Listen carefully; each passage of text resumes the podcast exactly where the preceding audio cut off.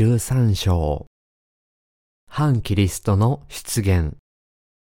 目視録第13章1から18節また私は見た。海から一匹の獣が登ってきた。これには十本の角と七つの頭とがあった。その角には十の冠があり、その頭には神を汚す名があった。私の見たその獣は豹に似ており、足は熊の足のようで、口は獅子の口のようであった。竜はこの獣に自分の力と位と大きな権威とを与えた。その頭のうちの一つは、撃ち殺されたかと思われたが、その致命的な傷も治ってしまった。そこで全地は驚いて、その獣に従い、そして竜を拝んだ。獣に権威を与えたのが竜だからである。また彼らは獣をも拝んで、誰がこの獣に比べられよう誰がこれと戦うことができようと言った。この獣は傲慢なことを言い、怪我仕事を言う口を与えられ、42ヶ月間活動する権威を与えられた。そこで彼はその口を開いて神に対する怪我仕事を言い始めた。すなわち、神の港、その幕屋、すなわち、天に住む者たちを罵った。彼はまた、生徒たちに戦いを挑んで打ち勝つことが許され、また、あらゆる部族、民族、国語、国民を支配する権威を与えられた。地に住む者で、ほふられた子羊の命の書に、世の初めからその名の書き記されていない者は皆、彼を拝むようになる。耳のある者は聞きなさい。虜になるべき者は虜にされていく。剣で殺す者は自分も剣で殺されなければならない。ここに生徒の忍耐と信仰がある。また私は見た。もう一匹の獣が地から登ってきた。それには子羊のような二本の角があり、竜のように物を言った。この獣は最初の獣が持っているすべての権威をその獣の前で働かせた。また、地と地に住む人々に致命的な傷の治った最初の獣を拝ませた。また、人々の前で火を天から地に降らせるような大きな印を行った。また、あの獣の前で行うことを許された印を持って地上に住む人々を惑わし、剣の傷を受けながらもなお生き返ったあの獣の像を作るように地上に住む人々に命じた。それからその獣の像に息を吹き込んで獣の像が物を言うことさえもできるようにし、また、その獣の像を拝まない者を皆殺させた。また、小さい者にも大きい者にも、飛んでいる者にも貧しい者にも、自由人にも奴隷にも、すべての人々にその右の手かその額かに刻印を受けさせた。また、その刻印、すなわち、あの獣の名、またはその名の数字を持っている者以外は、誰も買うことも売ることもできないようにした。ここに知恵がある。資料ある者はその獣の数字を数えなさい。その数字は人間を指しているからである。その数字は666である。釈義第一節また私は見た。海から一匹の獣が登ってきた。これには十本の角と七つの頭とがあった。その角には十の冠があり、その頭には神を汚す名があった。使徒ヨハネは海から登ってくる獣を見ました。ヨハネが見たこの獣を通して、神は反キリストがこの地上に現れたら何をするのかを示しておられます。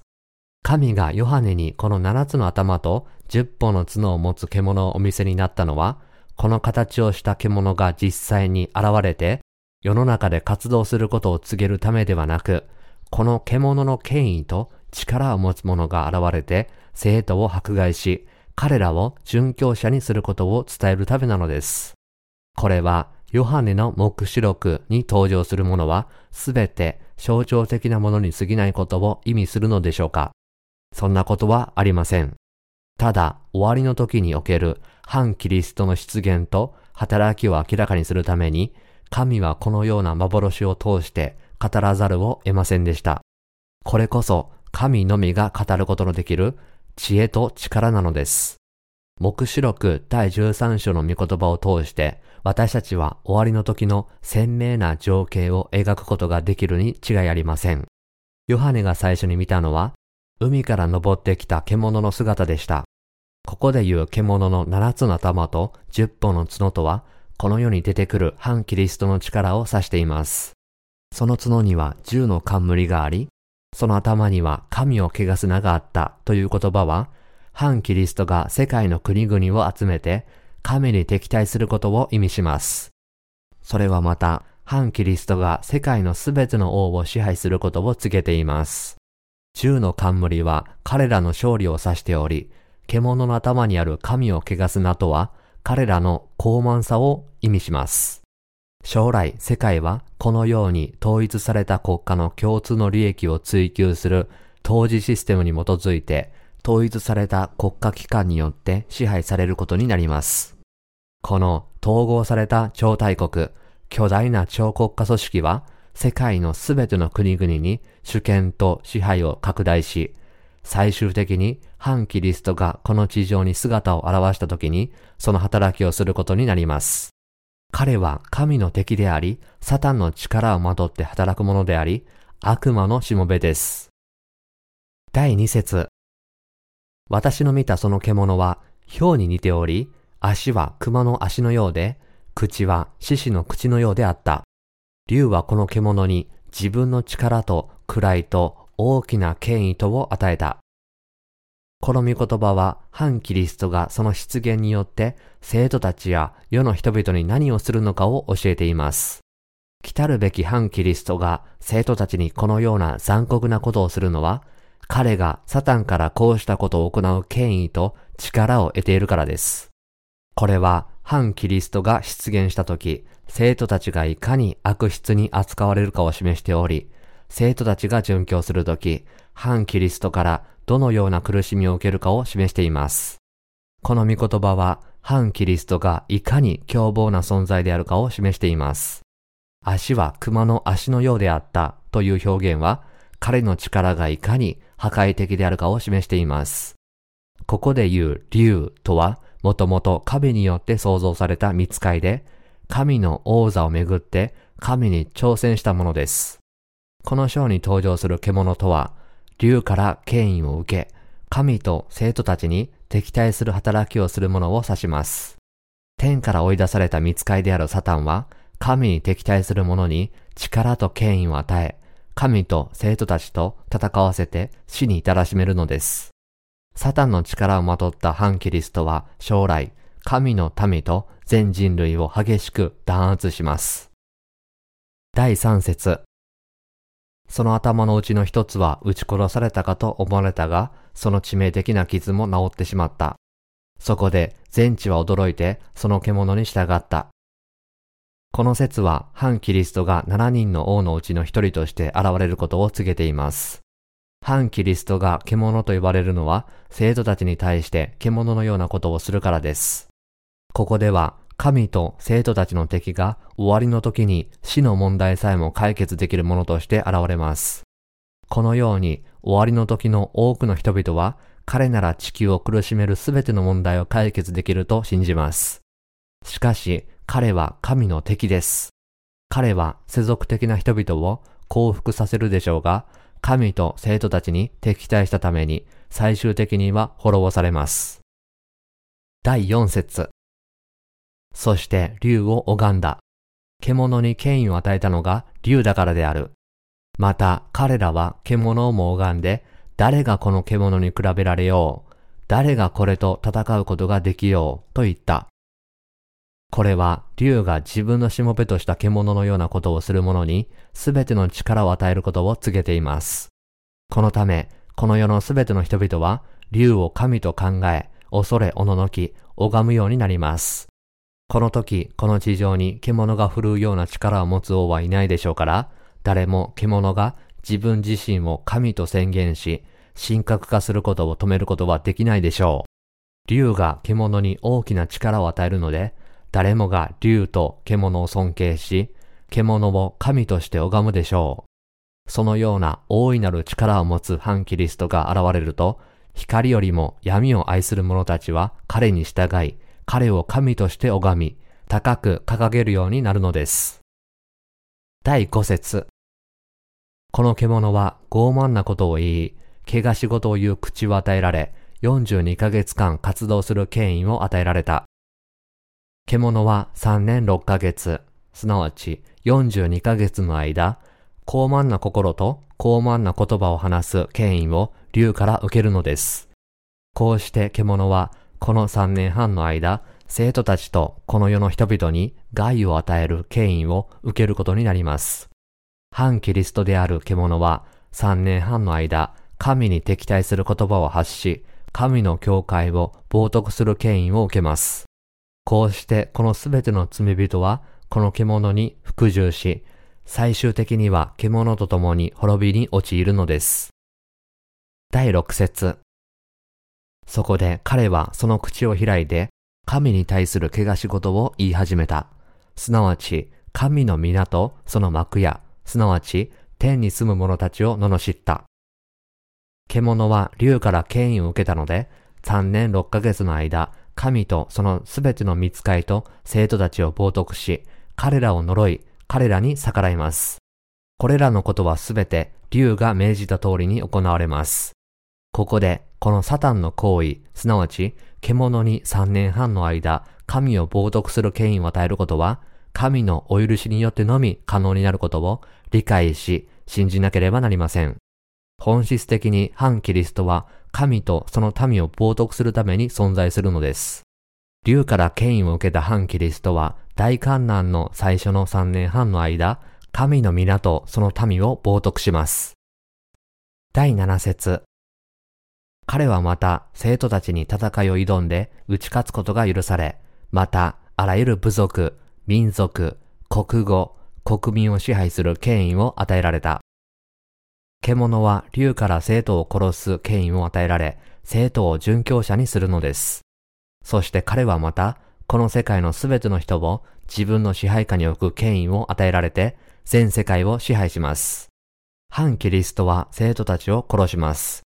なぜなら、反キリストがこの世を支配する唯一の方法は、生徒たちと戦い、打ち勝つことだからです。反キリストの引き金は悪魔であり、その本質は神のように崇拝されたいと願う打天使です。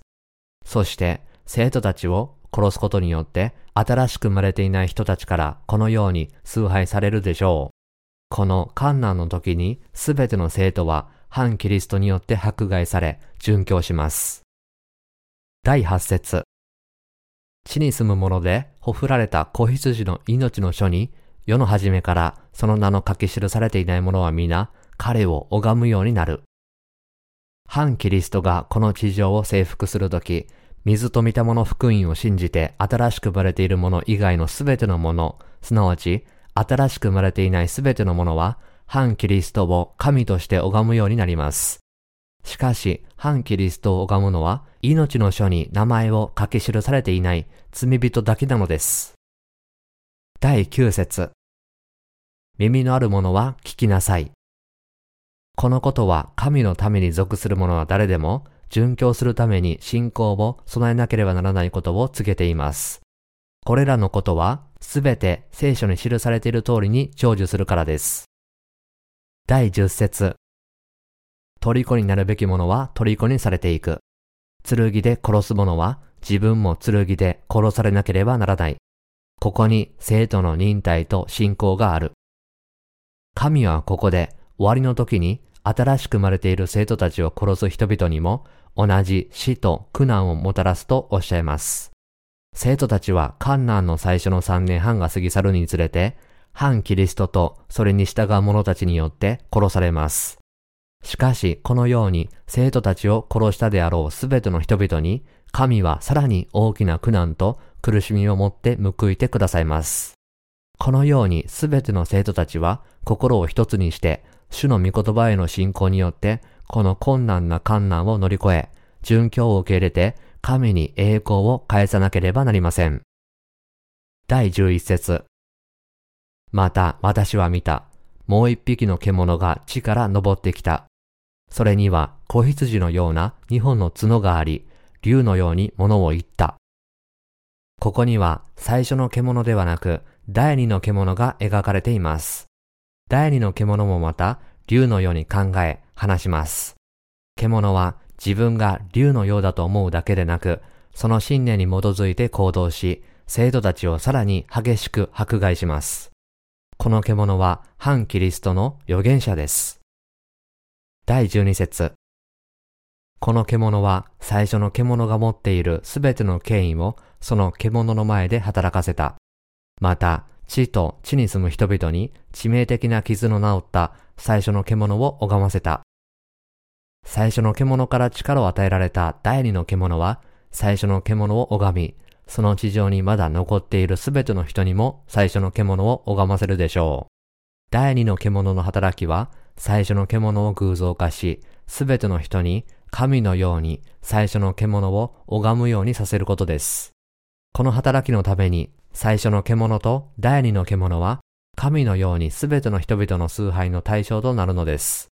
これが彼の本質であり、サタンの真の姿です。第13節また、人々の前で火を天から地に降らせるような大きな印を行った。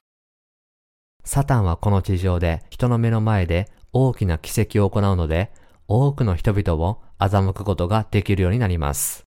彼は天から地上に火を降らせる力さえ持つのです。第14節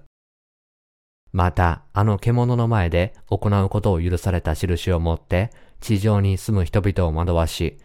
剣の傷を受けながらも、なお生き返ったあの獣の像を作るように、地上に住む人々に命じた。しかし、サタンはやがてその正体を表すでしょう。彼がしたいのは、人々の心から神への信仰を奪い、代わりに獣を拝ませることです。これを成し遂げるために、サタンは人の前で多くの奇跡を行い、神の民を殺します。そして、サタンの最終的な目的、すなわち神のようになるために、彼は神の御座に登ろうとします。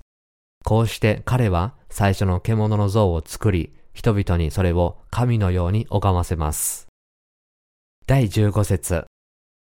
それからその獣の像に息を吹き込んで、獣の像が物を言うことさえもできるようにし、またその獣の像を拝まない者を皆殺させた。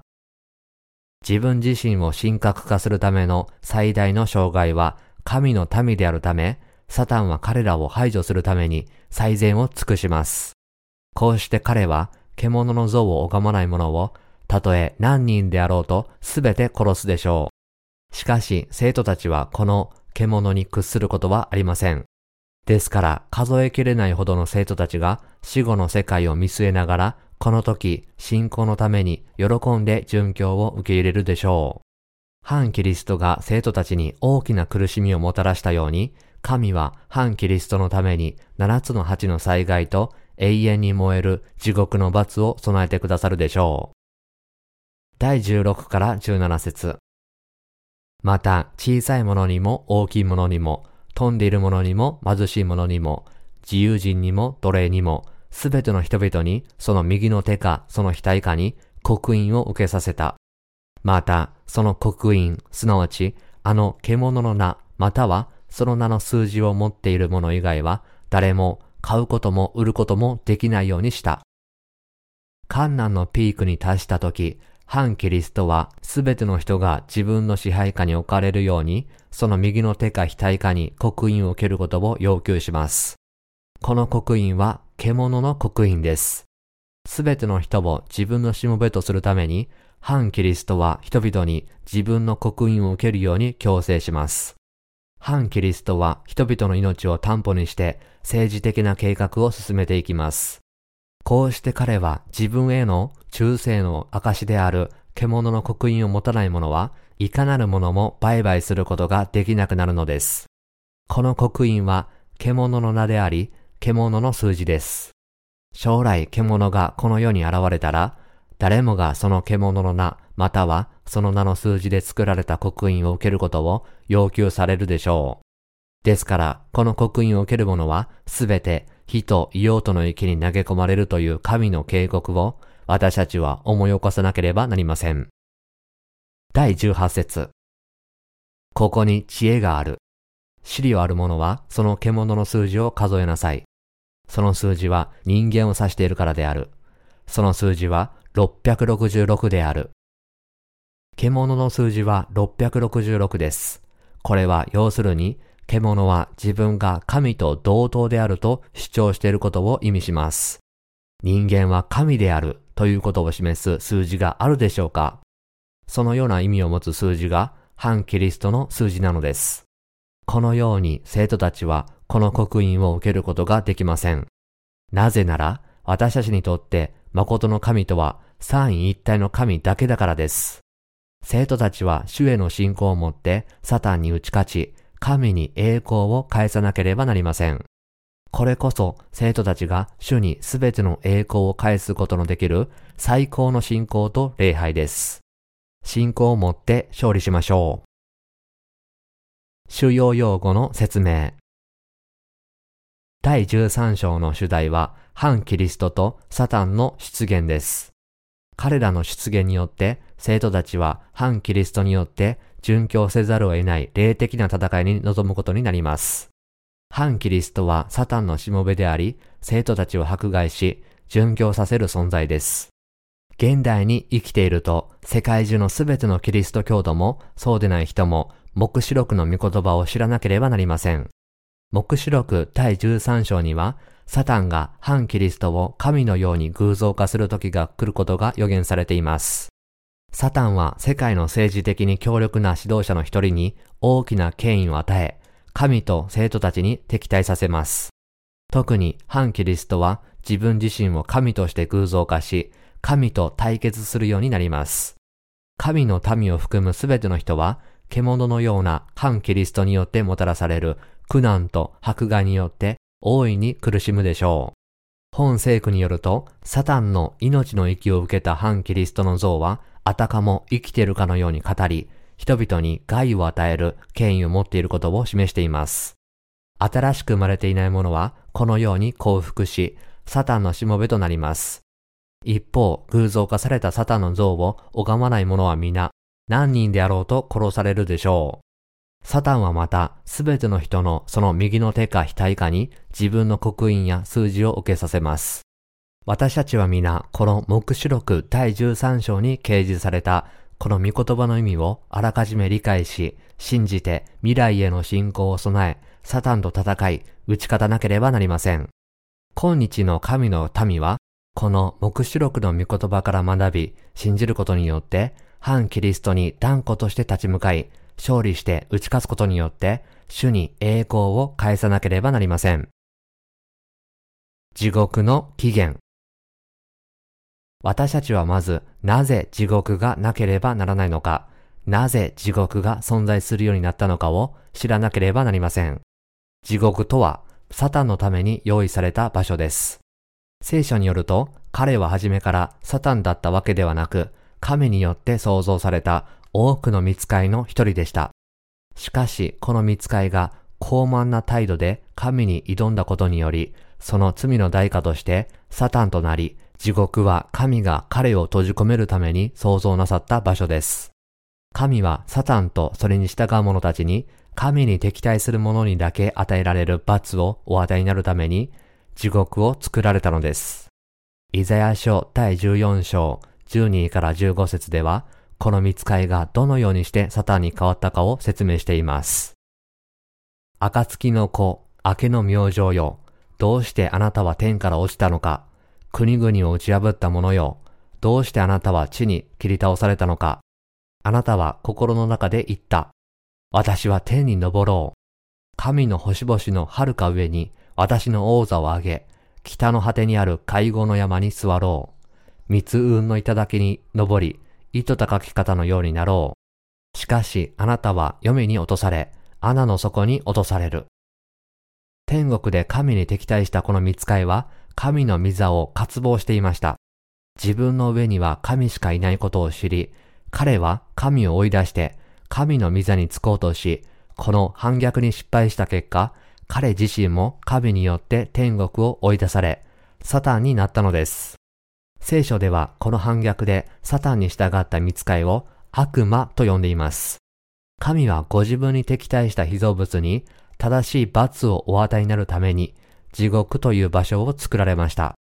サタンは果てしなく神に挑戦し、神の御業を冒涜しているように見えるかもしれませんが、水と見たもの福音がすべての人に述べ伝えられるとき、やがて底知れぬ穴に千年の間縛られるでしょう。サタンは根本的に神に背いた罪を悔い改めないので、自分自身を神として高く上げようとし続け、永遠に地獄の恐ろしい罰を受けることになります。サタンは最後の最後まで人々に自分を偶像化させることによって、神と義人に敵対し続けます。聖書は神と生徒たちを冒涜するこの打天使を、サタンまたは悪魔、そして竜または古い蛇と呼んでいます。目視録第12章9節3章。獣の数字である666。神はついにサタンを牢獄で縛られます。しかし、サタンは地獄に閉じ込められる前に、人々に自分の名前と数字である666の刻印をその右の手か額かに受けさせます。そして、この刻印がない者が何かを買ったり売ったりすることを禁じられるのです。7という数字は完全さの数字であり、神を暗示します。一方、6という数字は人間を暗示します。神は6日目に人をご自身の形に創造されたからです。この獣の数字666は三位一体の神のようになろうとする人間の高慢さを示しています。そう遠くない将来、人々がこの666の刻印を受ける時が来るでしょう。目視録第13章一節には、10の国の中から7人の王が現れると告げています。その中で大きな力を持ち、サタンから権威を与えられた者が、この世界を自分の支配下に置くでしょう。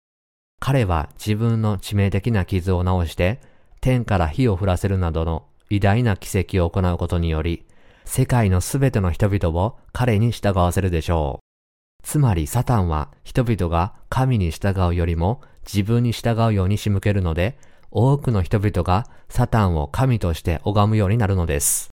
困難な時代に英雄が出現するように、サタンから大きな権威を受けた反キリストは、世界が直面している困難な政治的、経済的問題を解決することによって、すべての人に神として従わせようとします。やがてサタンは終わりの時に神に直接挑戦してその本性を表すことになります。ダニエル書からわかるように大観難は前半の終わりに達すると非常に厳しいものに変化します。この前半3年半は恐ろしい災害とサタンの強力な支配の時期です。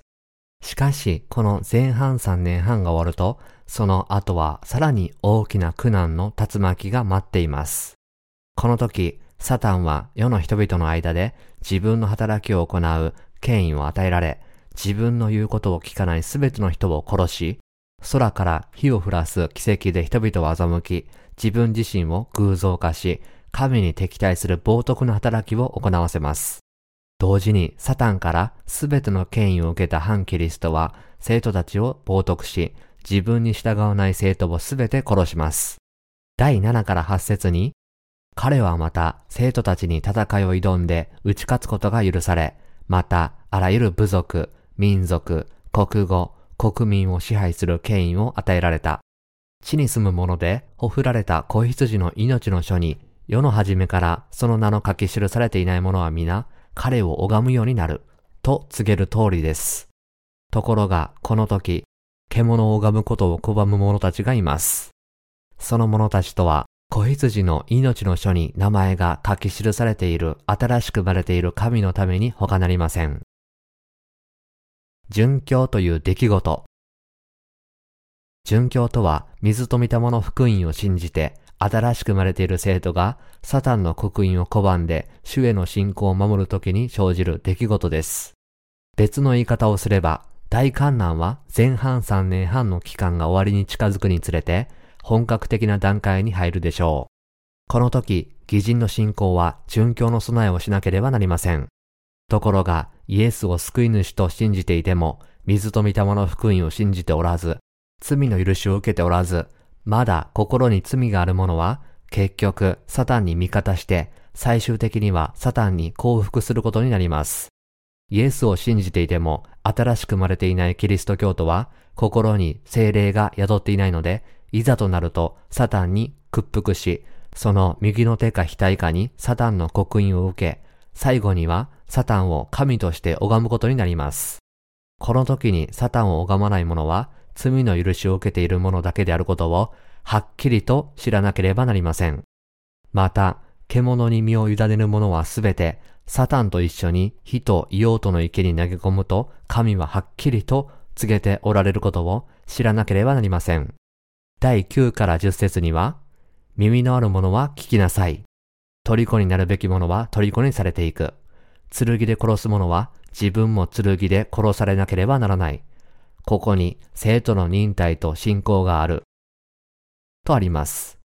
この時、反キリストとそれに従う者たちは、義人に大きな迫害をもたらし、彼らを売り飛ばし、剣で死に至らしめるでしょう。